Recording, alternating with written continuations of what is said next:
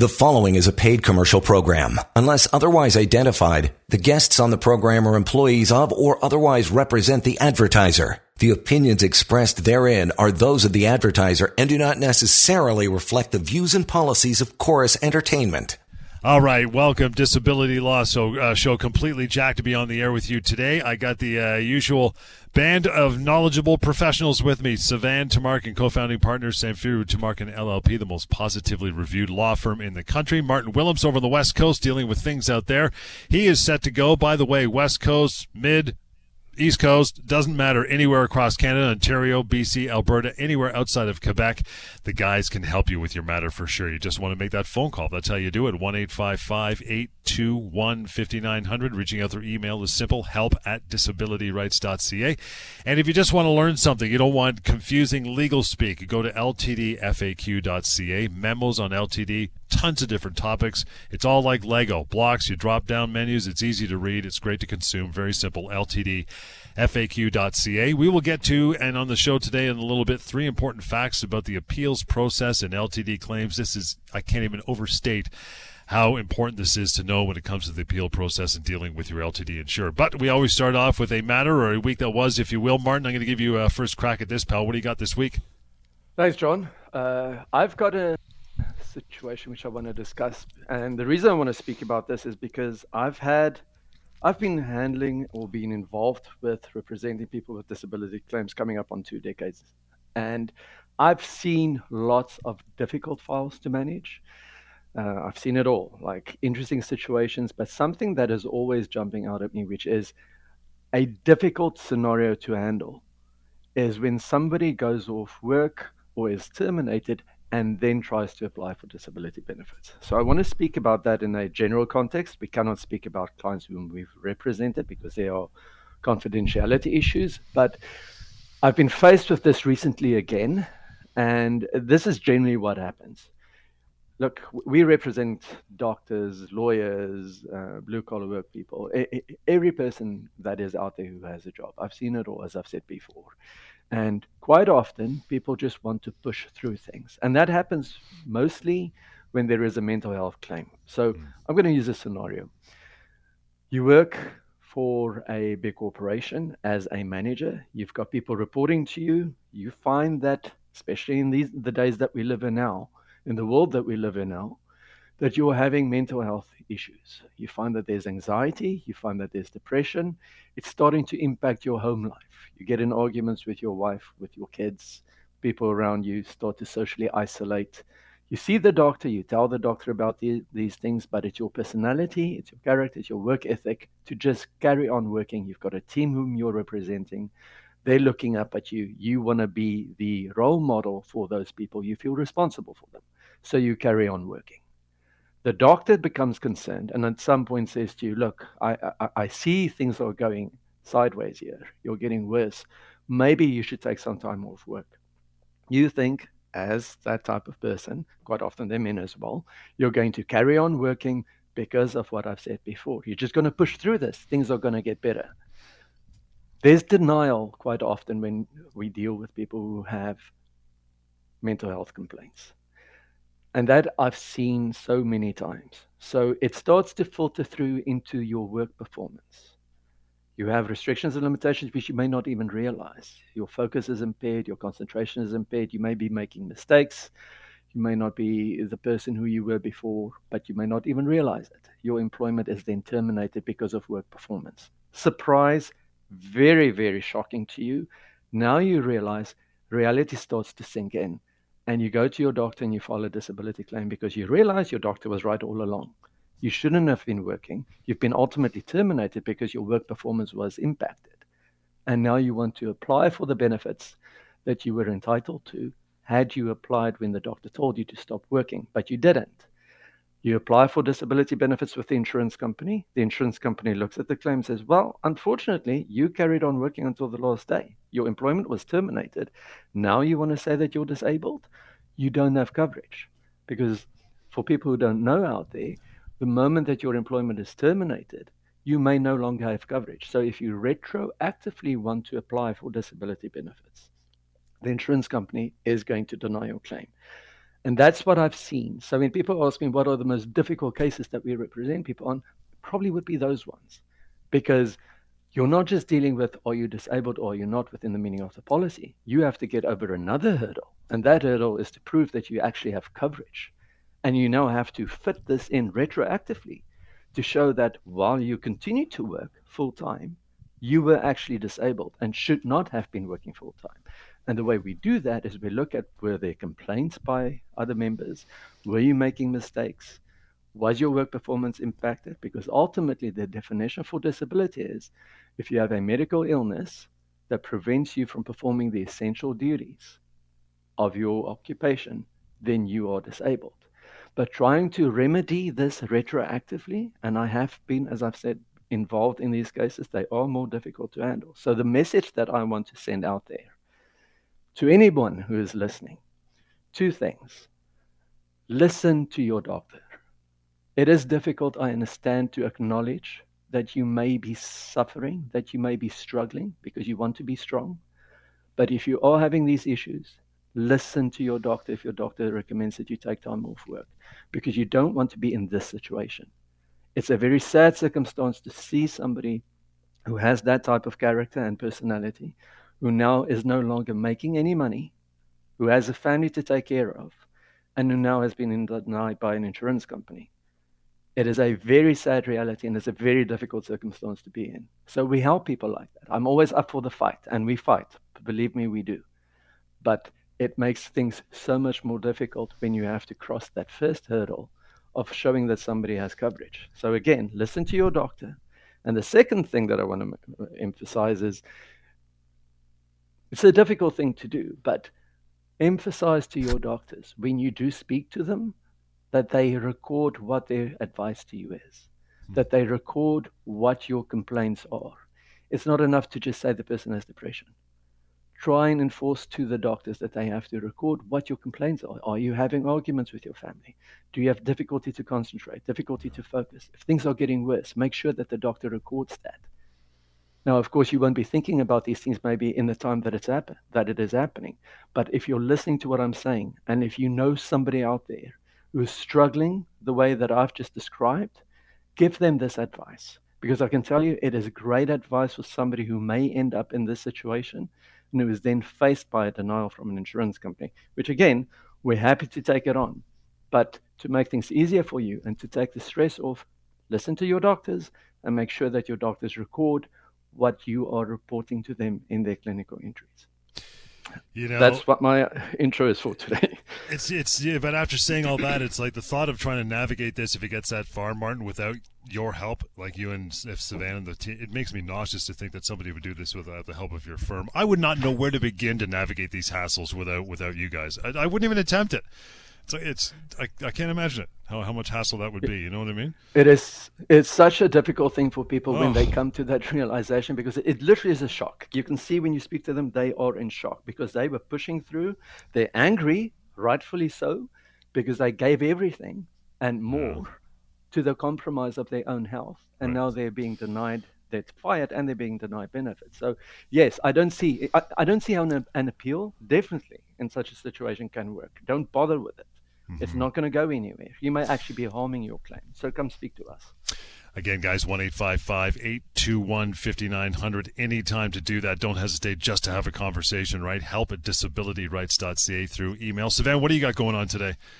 John, before I move on to what I want to talk about, something that I had dealt with this week, I want to say two things about what Martin just said. First of all, I think very eloquently he explained sort of the dilemma in those situations. And we have cases, by the way, from courts where courts have dealt with this issue before. And it does take a lot of effort on the part of lawyers to try and deal with those kinds of issues. So the 2 points I want to make is, number one, if you go to the wrong lawyer, AKA not more, as an example, you are going to potentially get the wrong advice. Someone's going to tell you, you have nothing can be done. You're out of luck. Whereas somebody like Martin getting involved, you know, at the end of the day, you're seeing a check for $200,000, $300,000. Again, you know, every case is different. But my point is that there are lawyers who understand the nuances of these kinds of issues, and lawyers who do not. Lawyers who have experience, lawyers who do not. Just like in any profession. So you want to make sure that you choose the right team, and that's why we're here each and every week trying to provide as much information as possible, not just about the easy points, but the nuances of these kinds of cases. Second thing I want to say is this, and Martin, I'm sure you've seen this as well. I've gotten calls and I've spoken with individuals out there who would like to go on LTD, but who contact us because they've gone to their doctors, usually family doctors. Nothing against family doctors, they're extremely crucial. Many of them are they love what they do and they try their best to help their patients, but they sometimes veer off of the medical advice that they give, and they give legal advice which is incorrect. So I've had people contacting me saying, I want to go on LTD, I don't feel I can do my job, my doctor agrees with me, but my doctor also says that there's no way that I'd be able to get long-term disability because I'm not totally disabled. Yeah. That phrase, total disability, that we've spoken about quite a lot here, right? And from a layman's perspective, total disability, which is the test you have to meet under an LTD policy, to a layman person, that means that you are unable to do anything, that you're catatonic, that all your limbs are severed or whatever. It's a catastrophic thing. Total means complete. That's not what it means under a standard LTD policy, or frankly, any policy I have seen. All it means is that you cannot perform the essential tasks of your own occupation or any occupation beyond the 2-year mark. And so my point here is that to Martin's point, some people will push themselves till the end. Some people will not, but they will get the wrong advice from their doctors, thinking that they have no recourse, that they cannot, in fact, apply for LTD when they can. So even if you're getting that kind of advice from your doctor, you may want to reach out to us so we can give you the proper legal advice, and then you can have a chat with your doctor about next steps.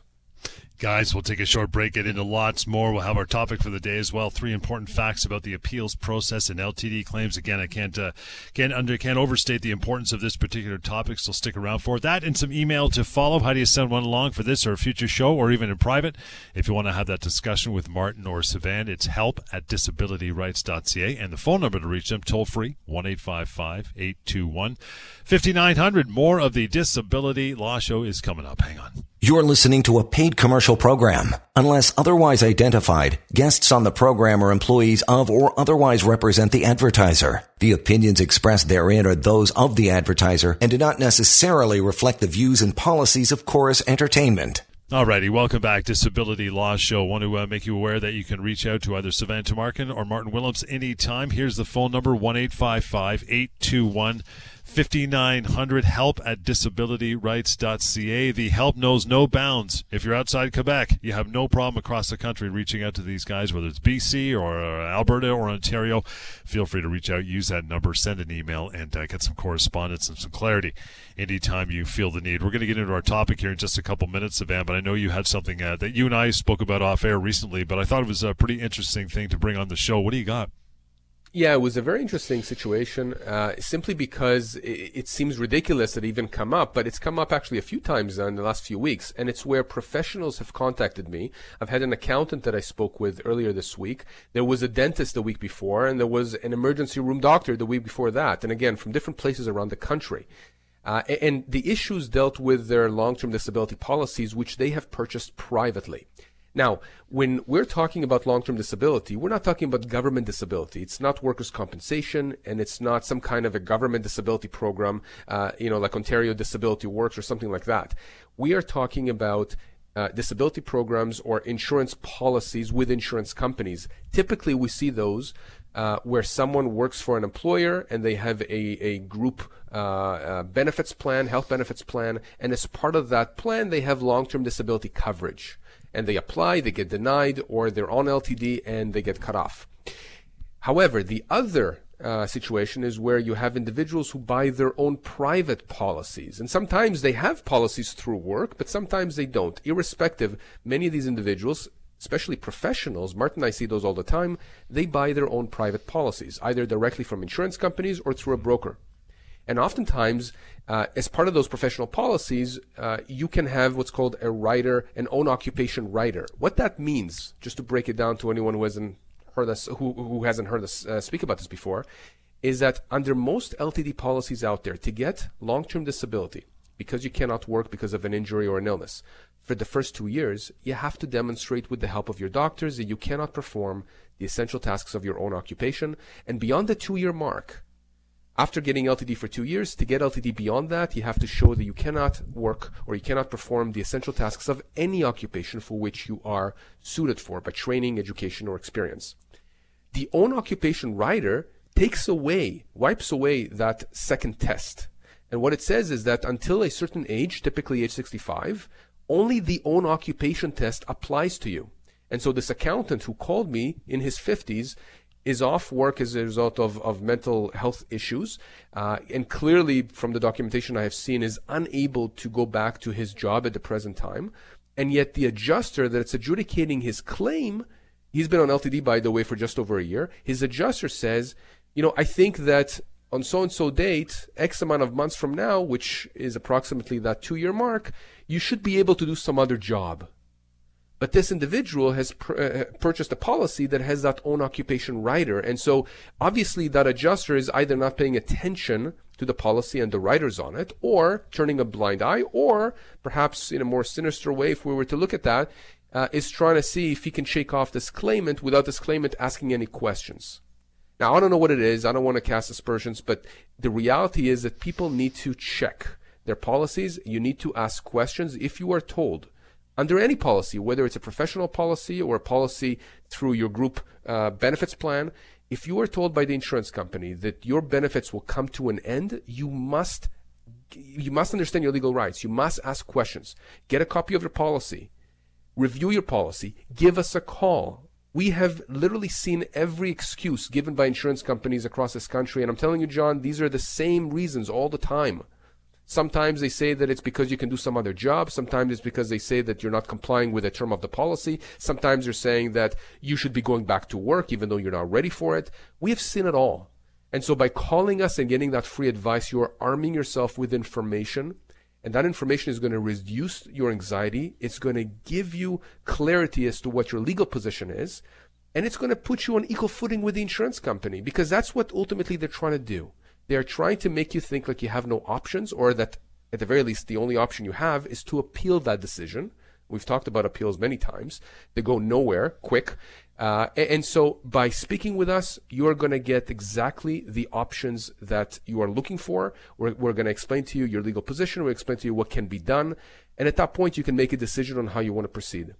But it was interesting to me that, you know, in a situation like that with this professional, clearly he knows what he's doing. He's reviewed this policy. It doesn't make any sense.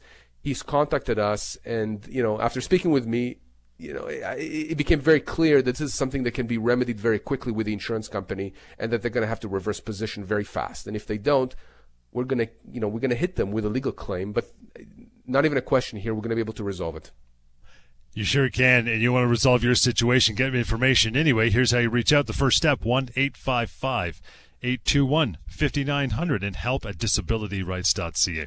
All right, guys, as mentioned, important topic. I love talking about this. We do it on our TV show as well. You want to catch that? You can go to disabilityrights.ca, that website, disabilityrights.ca. You'll see the memo, or at least a breakdown tab for all the media stuff. You'll catch past and present editions of our TV show. 3 important facts about the appeals process in LTD claims. Number 1, you guys can fight over who goes first. That's up to you. But an appeal is an internal process controlled by and managed by the insurance company, right? I'm not going to fight Martin for this. Martin, it's all yours. Love it. Are you taking it? You said I'm taking it? No. I'm not fighting you. It's all yours. That's right. Okay. Thanks. So, yes, when an insurance company denies a claim, they offer you, quite often in the denial letter, the option to appeal. And they invite you to do so by saying, look, you can provide further medical evidence to us, or you can simply tell us why our decision is wrong. In the general sense, if you think about the word appeal, appeal means that you are appealing something that is denied. And one would think that in such a situation, it would be a third party, like the BC Court of Appeal, right? It's a different entity that's making a decision on the same facts, other than the initial entity who made that decision. This is not the same case. This is entirely different. The insurance company who denied your claim in the first instance is the same entity that is now listening to or considering the evidence all over again. So it's not impartial. It definitely isn't. It is very one-sided. It is the same entity that made that denial who now think, okay, well, we're going to invite you to do this and then look at it all over again. It may be somebody else in the insurance company, but with the same mandate. So it is an internal process. There's no independence here. And when they say, well, we're going to have some doctor look at it, it would be some doctor who is on the payroll of the insurance company in-house. They quite often call them health partners or a medical review, where that person, that doctor, is being paid by the insurance company to give an opinion. Now, think about this as well. When you do submit that appeal, you may be submitting further evidence from your doctor, or you may be providing further evidence to the insurance company.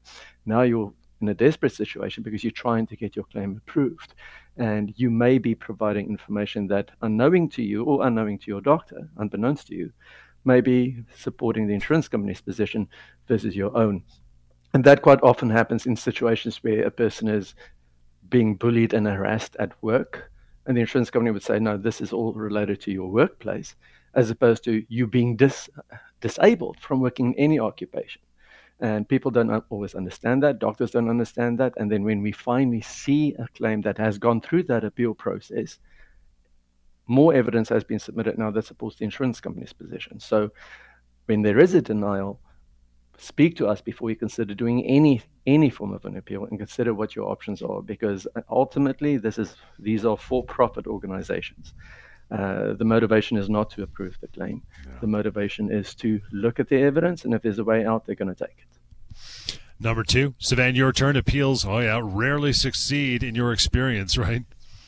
Yeah, and this is something we've, again, spoken about quite a lot. And many people end up doing these appeals despite hearing us say that these appeals rarely succeed because, again, when an insurance company denies your claim and you get that letter, and it's all formal, right? It's calling you by your last name, and it's, regurgitating all the reasons why it is that you cannot get LTD or why your LTD is going to get cut off. It just looks like such a formal document, and at the end it says, but you can appeal. It gives you that hope, that sliver of hope. And you think, well, what do I have to lose? I'll tell you what you have to lose. You have to lose time. You have to lose, or you can lose money, because the time that it takes to get through to this appeal and get that denial and eventually contact us to actually help you, there's no money coming in to pay your bills, to pay for groceries, for anything else. And the last thing, John, and I know it's going to, get us some laughs here, but it's not funny, is that you have to lose, you can lose your sanity here. We get people calling us all the time when they've been denied once, twice, three times, maybe even four times their appeals. Sometimes that process takes several months, sometimes a year. I have seen it as much as over 2 years. And here's the problem. If you were denied long-term disability, or you're cut off long-term disability, and you played that game of theirs, and you started, going through those motions like a hamster on a wheel, and eventually you got beyond that 2-year mark, guess what? You may have extinguished potentially your right to make a legal claim. The insurance company sits back, laughs, and says, your money is in our pocket, because there are only 2 years from the date of first denial to start that legal claim. Now, there are some exceptions. You don't want to find yourself into one of those exceptions or have to look for those exceptions. The point is that by doing these appeals, which rarely work, you're potentially putting yourself in a very bad situation, in a bad position. But do they succeed? Yes. Occasionally, we do hear of somebody saying, hey, my appeal went through finally. But you also hear that about people playing the lottery. Occasionally, somebody wins it. But do you want to go through the motions? Do you want to get frustrated? Do you want to get into a point here where you just want to give up? And the other thing is, John, the vast majority of people that I speak with who have come to us after having been denied these appeals are not actually the individuals, the claimants themselves. It's the family members, it's the friends who are concerned, who have heard us on the radio or seen us on TV, who contact us on behalf of those claimants because those claimants have given up. Yeah. And that goes to our third point here. I know I've taken some of that third point and spoken about it because they're so intertwined. People become very frustrated with the process, rightly so. But I think it's by design for insurance companies, because I think many people who get denied over and over and over, at some point, there's that gaslighting phenomena. They just give up. They lose hope. Yeah. Yeah. Martin, what do you think? I mean, if someone's going to say, you know what, guys, I understand the show, but I'd really like to maybe give it a shot just once. Not that I don't trust you, but you know what, we'll roll the dice. What advice would you have if they demand doing it at least once? What do you think? Well, you know what? We cannot tell people what to do. You know, we have discussions with them as to what their options are and what we think they should do. But ultimately, if they do it, then they're going to do it.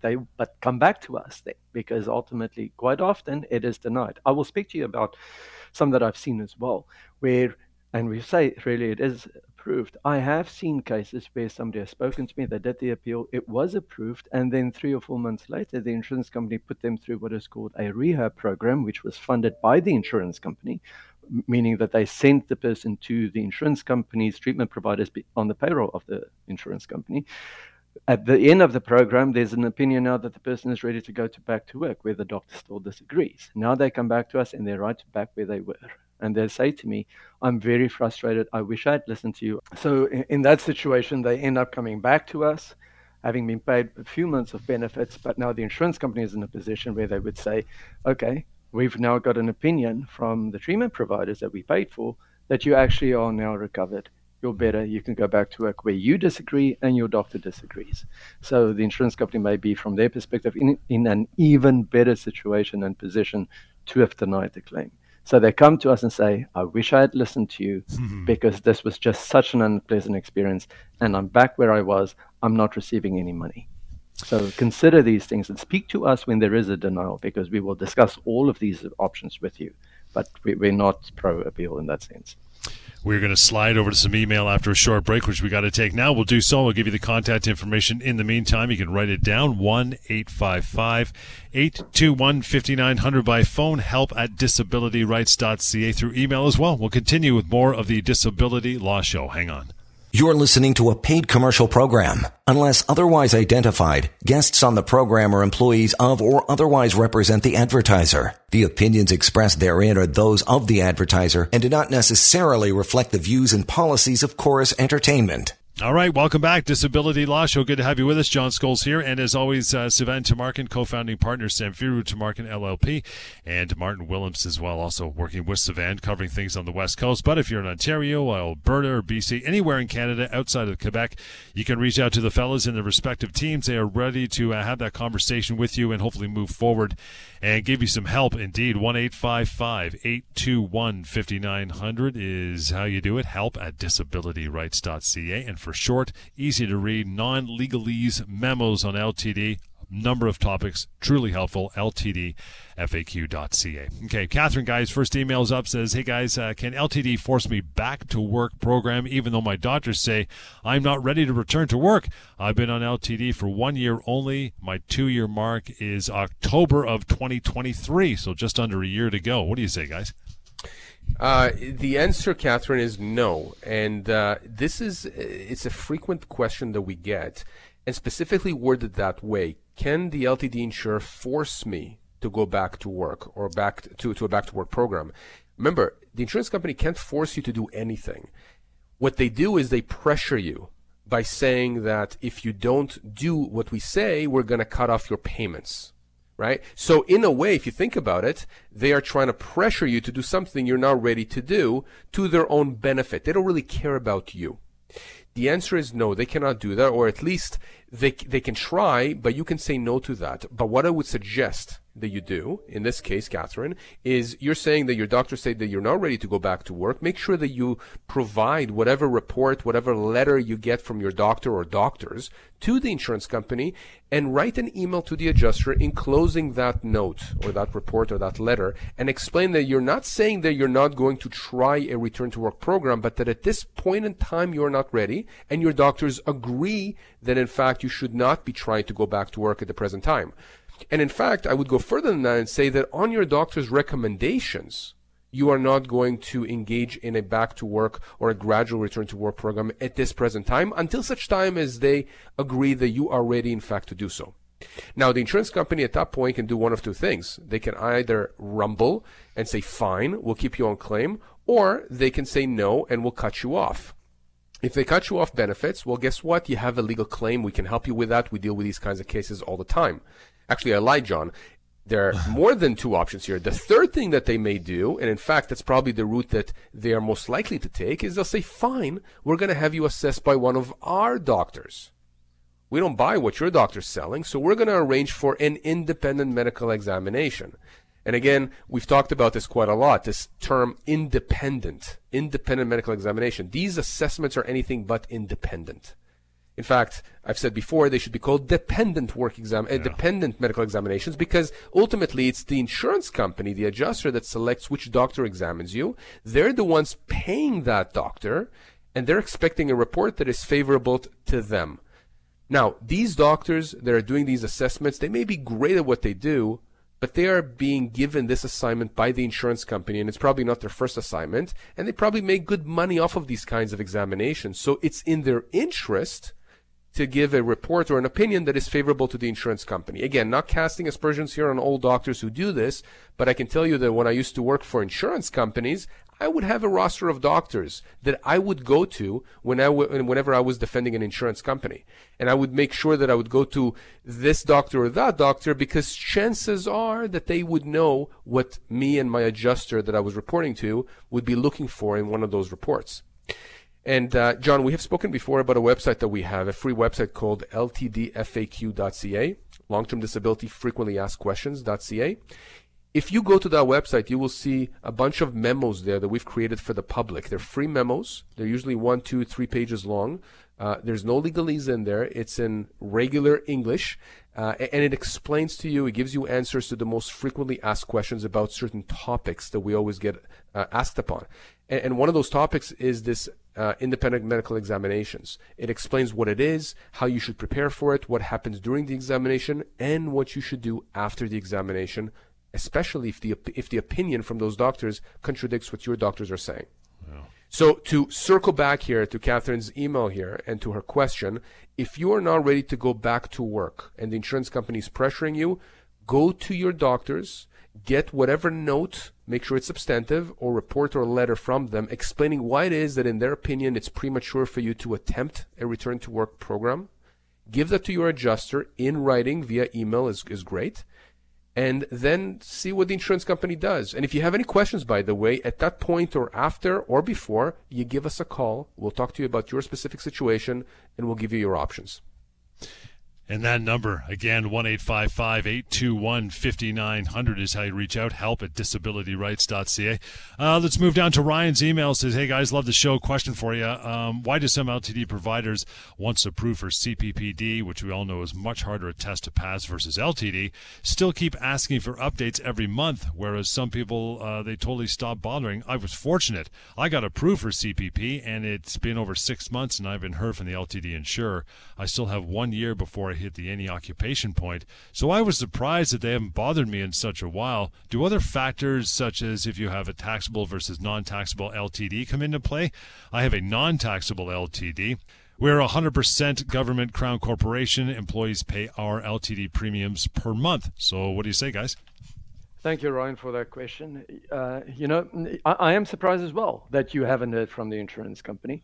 The fact that CPPD, which means CPP disability, which is a government-funded benefit, has been approved, from my experience with insurance companies, they see that as a positive because they can deduct that amount from your LTD benefit. But from their perspective, they're not going to leave you alone. I have never seen a situation where the insurance company leaves a person alone just because CPP disability benefits has been approved. And the reason for that is the insurance company will stay in your life. This is a policy. It's a contract. The insurance company has the right to adjudicate the claim. And believe me, they are going to continue to do that because their incentive is not to carry on paying you benefits, right? If they're going to find a way, if you're not seeing your doctor on a regular basis, or if they find from their perspective that you no longer meet the test for disability, if you're not following through with proper treatment, you're not taking medications that has been prescribed, many, many different factors, they will take steps to deny your claim. So unfortunately, just because your CPP has been approved, I do not see that as a hands-off approach by the insurance company. They will continue to adjudicate your claim on an ongoing basis. It is good, though, that your claim has been approved, CPP, at such an early stage. The question on whether taxability or non-taxability affects, I assume, the LTD claim itself, because you're saying it's a non-taxable benefit, CPP is taxable. The only thing that I would say is apply for a disability tax credit because that may alleviate some tax concerns that you may have.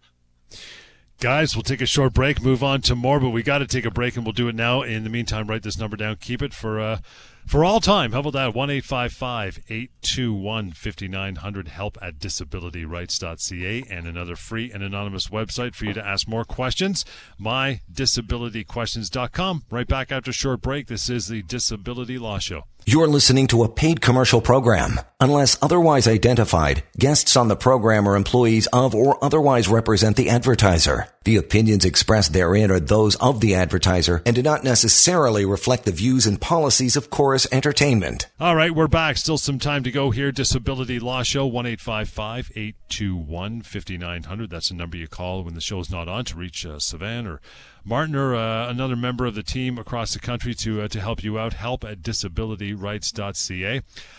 Cynthia is our next email up. Guys, says, do appeals have a deadline? And do appeals usually work even if my MRI report only changed slightly, i.e. got slightly worse? And should I ask my insurance company if I try to go back to work on a gradual basis and it doesn't work, even though I tried? Can I go back on LTD claim even if my insurance company denied my claim after the 2-year change of definition date? What do you say, Sivan? Well, let's deal with the first question. Do appeals have a deadline? The insurance company would like you to think that they do have a deadline, but because these are internal processes, the reality is that the insurance company is not going to say no, I can tell you from experience, for you applying late, because the reality is they're probably going to deny you anyways. So I have a lot of people, John, contacting me and saying, oh my God, I'm late for my appeal. My appeal deadline was 30 days after my denial. What do I do? And I said, don't worry about it. The reality is, if you appealed, you're probably denied anyways. Mm-hmm. The only real deadline that you should be worried about in these cases is that 2-year mark from the date that you were first denied.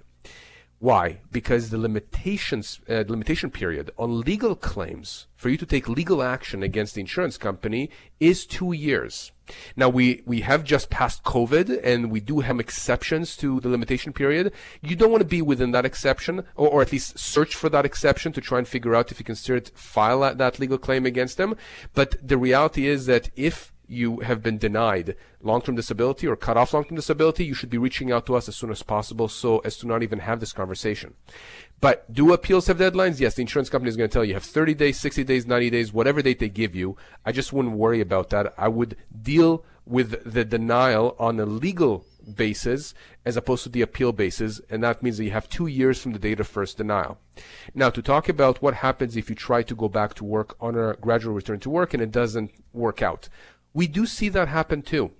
The good news is that the vast majority of LTD policies have what's called a recurrence clause. It's a section in your policy that provides for an extra safety net. What it says is that if within a certain period of time of trying to go back to work, you're unsuccessful, you thought you were ready, but you're not, after a few days at work or a week at work or a month at work, you find that you simply cannot do the job and you want to go back on LTD, I'm assuming at that point, Cynthia, you would have been in touch with your doctor, your employer, everybody's aware of the situation. You then contact the insurance company, again, providing medical records, a report from your doctor saying that you're now ready to go back. Clearly, that was a failed attempt at return to work.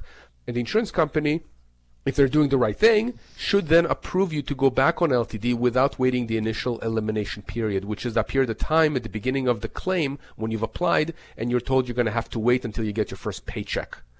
You don't have to wait for that. You should be able to go back on LTD immediately.